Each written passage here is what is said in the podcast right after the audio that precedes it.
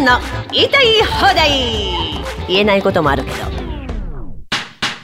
はい。今回は、榎本武明第4話についての言いたい放題です。お相手は、産経新聞記者の菅原慎太郎さんと渡辺博さんです。よろしくお願いします。よろしくお願いします。よろしくお願いします。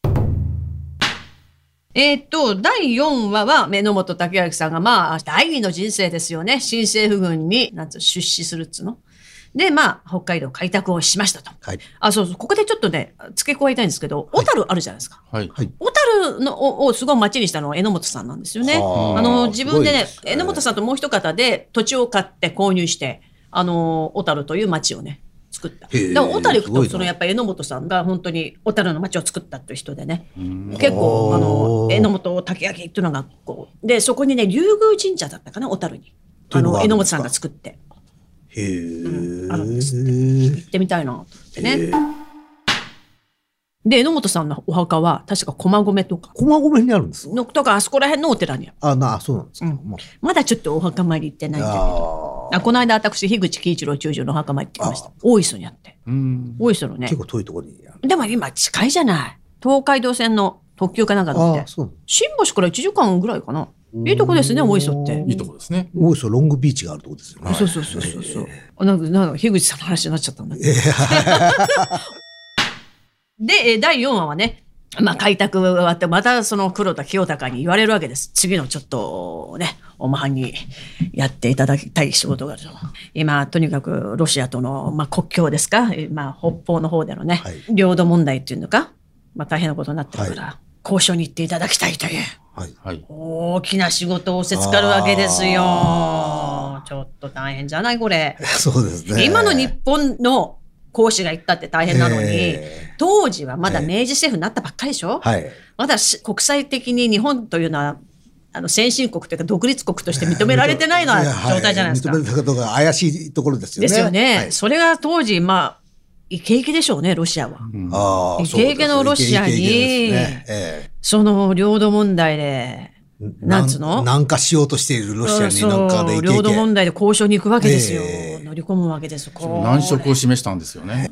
榎本さんが。榎本さんそりゃそりゃいけ、いけって言われて。うん、けって言われて。で、そう、な、なぜ難色を示したか。それは大変な問題であるんだけど、はい当時は軍人さんが講師をしてたらしいですね。そういう、お国の、はいまあ、交渉役をやってた、軍人が。はい。で、その時、おあの、軍人になるわけですよ。はいあの、北海道開拓やってる時は。はいで、軍人の立場にならなきゃいけないわけですよ。はいはいそのロシア講師になるには。はいまあ、榎本さんとしてみれば、まあ、新政府と戦って、自分のもとで死んでった将兵がいるわけですね。少将兵のことを思うと、再び、まあ、新政府の軍人になるっていうのは、まあ、ちょっと心が許さなかったところはあるんですよね。あるらしいです。ねまあ、ただやっぱりそこが黒田清隆がうまいんだろうね。ああなたしかいないと。うん。国際法を知ってるのもあなたしかいない。世界で交渉できるのもあなたしかいない。この国際法分かってるのはあなたしかいないから。日本のために頼むと。今このね、北方の領土問題をできるのはあなたしかいないって言われて、まあ、またこれ人生に感じて、わけでごまます。命を助けてくれた恩人であり、当時ね明治政府の大実力者、黒田清隆に言われていたと。で、このカラフートって、あのーこの話になると、間宮林蔵さんも大事だなと思うんだけど、はい江戸のね、はいまだまだ幕末のちょっと前か、間宮林蔵がね、はいまあ探検隊みたいな感じで行くわけじゃないですか。で、カラフトは、あの、ロシアの大陸と繋がっていないっていうのを発見するわけですよね。ああ。で、ここではっきりとしたラインがなかったから、はいね、どこまでがロシアでどこまでが日本なのかっていうのをこう、決めに行くわけですよね。榎本さんが。どうですか、渡辺さん、この千島、カラフト交換条約って。カラフト千島交換条約で、うんまあ、あの、千島列島をもらったわけですけど、うんうんうん。その千島列島っていうのは、ちゃんとここからここまでですよっていうのが、その前の条約で決まっているので、うん北方四島っていうのは、うん一度もロシアの領土になったことがないんですよね。うんうん。まあまあ、も、ももともと本来日本の領土であったと。本来日本の領土ですから、まあそこは本当はっきりさせたいですよね。うんうんうんうんこれね、あの、まあ、いろんな説があってね、なんかほら、当時やっぱり、その、立派な先進国でもなかったから、ちょっとそのイギリス公使の、まあね、助言もあったとかなんとかいろいろあるんですけども、樺太の方が領土が広い。広いですよね。うんで、千島列島は、まあ、なんつうの、あ北海道の北東の方にあるわけじゃないですか。なぜ、千島列島を日本が取ったのか。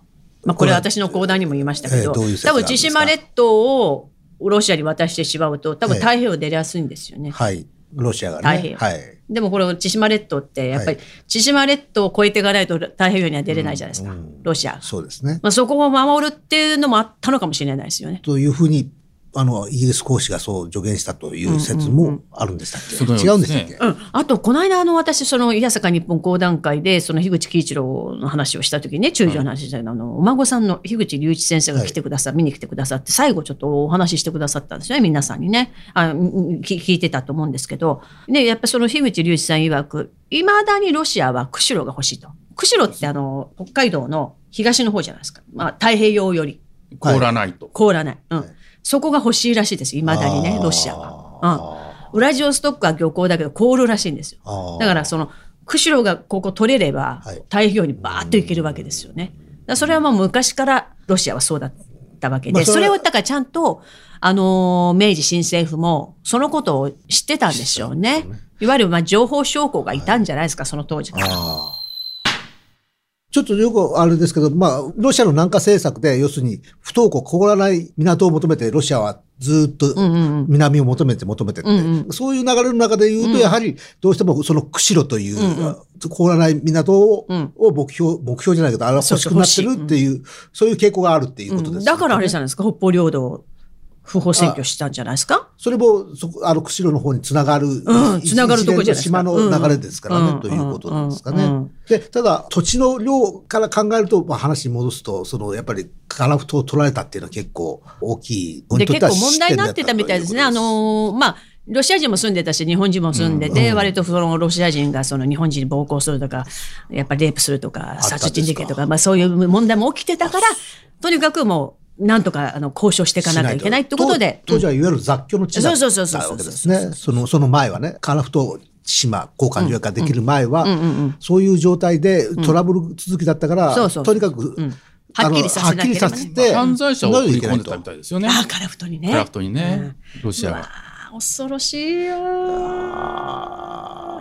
恐ろしいですね。恐ろしやだね恐。ろしいですね。本当に。まあ、そ確かにその、一刻も早くその、そういう恐ろしや、まあまあ別に全ての人が、ロシア人がそういうわけじゃないけど、そういう人も入ってたところと、あの、区画の整理をしないといけない。それはさ、でも在に送られている島にいたら、やっぱりそれは犯罪率は多いですよね。そしたら、ねえ、まあそれはあの、ロシア人より日本人がちっちゃ同いしさ法人の日本人が、そうですよね。大変な目に遭ってるということでねす小さいですからねうん、一刻も早くしなきゃいけないっていうこともあったんでしょうね。で、まあ、ここからが領土問題でございますよ、はい今の。ね。ずっとね、北方四島はもう占領されっぱなしじゃないですか。で、あの、その時ほら、住んでた人いたわけじゃないですか。占領する時ね。はい日本人住んでたわけでしょ、はい本当にあの、北方領土、北方領土ですね。うんこの時もすごかったらしいですね、ロシアはね。この追い出す時ね、日本人を。あの、北海道の本土に行ってくださいっつって船用意したわけで、なんか結構大変なことしたみたいですよね。そりゃそうでしょうよ。私もちょっと聞いたことあ野蛮国でしょうよ。野蛮ですね。野蛮ですよ。許せないですね大物国家ですよ。で、その北海道は、まあ、北方領土が取られてますね、今ね。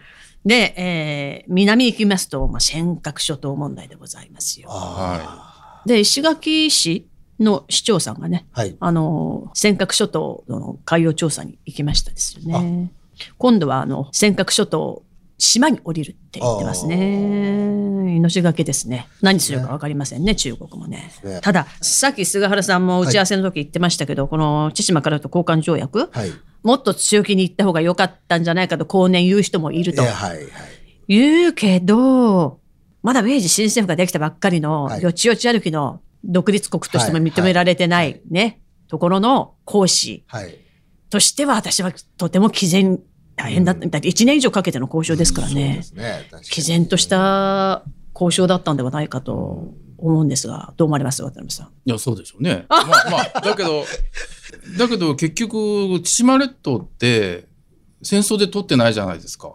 それなのに、あの、日本は戦争に負けた時に放棄してしまいましたけれど、まあ別に、放棄する必要はなかったんですよね、本当はね。なんなんでですかね。言い。ますね。そしてその千島列島っていうのは前回ね取り上げた樋口中将のね趣味主導の方が一番、まあ私一番北端って言ったけど工藤先生よくもっとちっちゃい島があるらしいけど、うん。まあまあまあ最北端に近いね、まあまあは島が島ですけれどだからやっぱりそこに来るだろうっていうの分かってたんですよねロシアが。千島列あのこうやって来るだろうっていうのもやっぱりその当時の軍事さんたちってはい。情報、はい。インテリジェンスすごいからあだからシムシ島に仕込部隊、はい。すごい先鋭たちを送り込んでたらしいですよね。あーこの当時の新政府の人たちみたいな、まあ、この時まだね本当みんな武士道って言葉使ってたし、はい。こう毅然とした本当、はい国のためにやる政治家さんたちがいっぱいいたわけ意です。識がありましたね。そうですね。そりゃそうだねそういう高い意識武士道お何としてでも日本国を守るぞっていうやっぱり強い意志がないとそりゃ外国から舐められますわね。はいまあ、先ほどあのお話ありましたけどもイギリスが千島取った方がいいですよって言ってくれたっていうことですけどもうんイギリスとしては東アジアにロシアが出てくるのは良くないということで警戒をしていて、うんうんうんうんまあ、日本にアドバイスしたんでしょうかね。まあまあ、それはまあ、あれでしょうね。イギリスも自分可愛さ自の。分のこと考えてるんでしょうけども。うん、そうそうそう。私、千島からそう交換条約のとこにちょっとね、イギリスの影があるんですけれどもそこからでございますよ。はいはいこの度、何ですか、はい日英同盟復活かみたいなね。感じのニュースがありましたよ。ありましたねはい。はいえー、夕刊富士によりますと、てってれってってって、はい有本香織さんのね、えー記事でございますが、日英同盟復活、えー岸田首相が安倍レガシー継承、あ共産中国の脅威が目前、うん協定、えー署名にこぎつけた、グッジョブという見出しでございましてね、えーどういうことかって言いますと、英国訪問したえー岸田文雄首相と、リシ・スナク、イギリス首相は11日、1月11日ですね、えー防衛分野での協力強化に向け自衛隊と英軍部隊の共同訓練をお推進し、総合往来をスムーズにする円滑化協定 RAA に署名した。ということでございます。だからこれはいわゆる、えー自由で開かれたインド太平洋実現へのね、えー連携強化とも、これは読売新聞が見出して書いてますよね。でもいいことなんいじゃないでしょうか。まあちょうど日英同盟が100年前なんですよ100ね年。前戦前の日英同盟が1923年に執行してますから、100年ぶりの。いろんな人が言ってますけども、日英同盟はやっぱり解消しない方が良かったわけですよね。ああ、皆さんやね、あの、ね事情を知ってる方は言いますね。結局まあ不幸な戦争になってしまったわけですけどもうんうんうん。だからこういうちょっと同盟的なのを現在強化していくのはいいんじゃないですか、イギリスと。そうですよと思います。。ねええ結構、スナク首相って割と毅然としてますね。ああの中国に対してもなんかね、毅然としてますよね。そういうおねお国とうん連携していくっていうのは、とても日本を守るためにはいいんではないかなと思うんですけど。だから本当はもっとイギリスが今もうちょっと強くてですね、うんうんうん香港とシンガポールにイギリス軍がいればですね、うんうん中国の海洋進出はないわけですから、ももうちょっとアジアにコミットしてくれた方がいいかもしれないですね。ちょっと言ってあげて。え誰に？ススナク首相。あ、スナクに？でも本当はそういうのは日本がそれを、まあ本当はいね。やいや、あの別に刺激するよという意味じゃなくて、海洋進出を抑えるのは、それは基本的に本来は日本がやろうっていうぐらいの意識がないとない。確かにね。確かに、まあそうですね。自国が強くなんなきゃいけないよってことですよね。ということで、まあ、榎本武明さんの人生見ておきますとね、本当に二つの大きなね、なんつうの？明治の時代ができる前と明治以降のね。だな一つ言えるのは本当日本のためにね、ご尽力していただいた。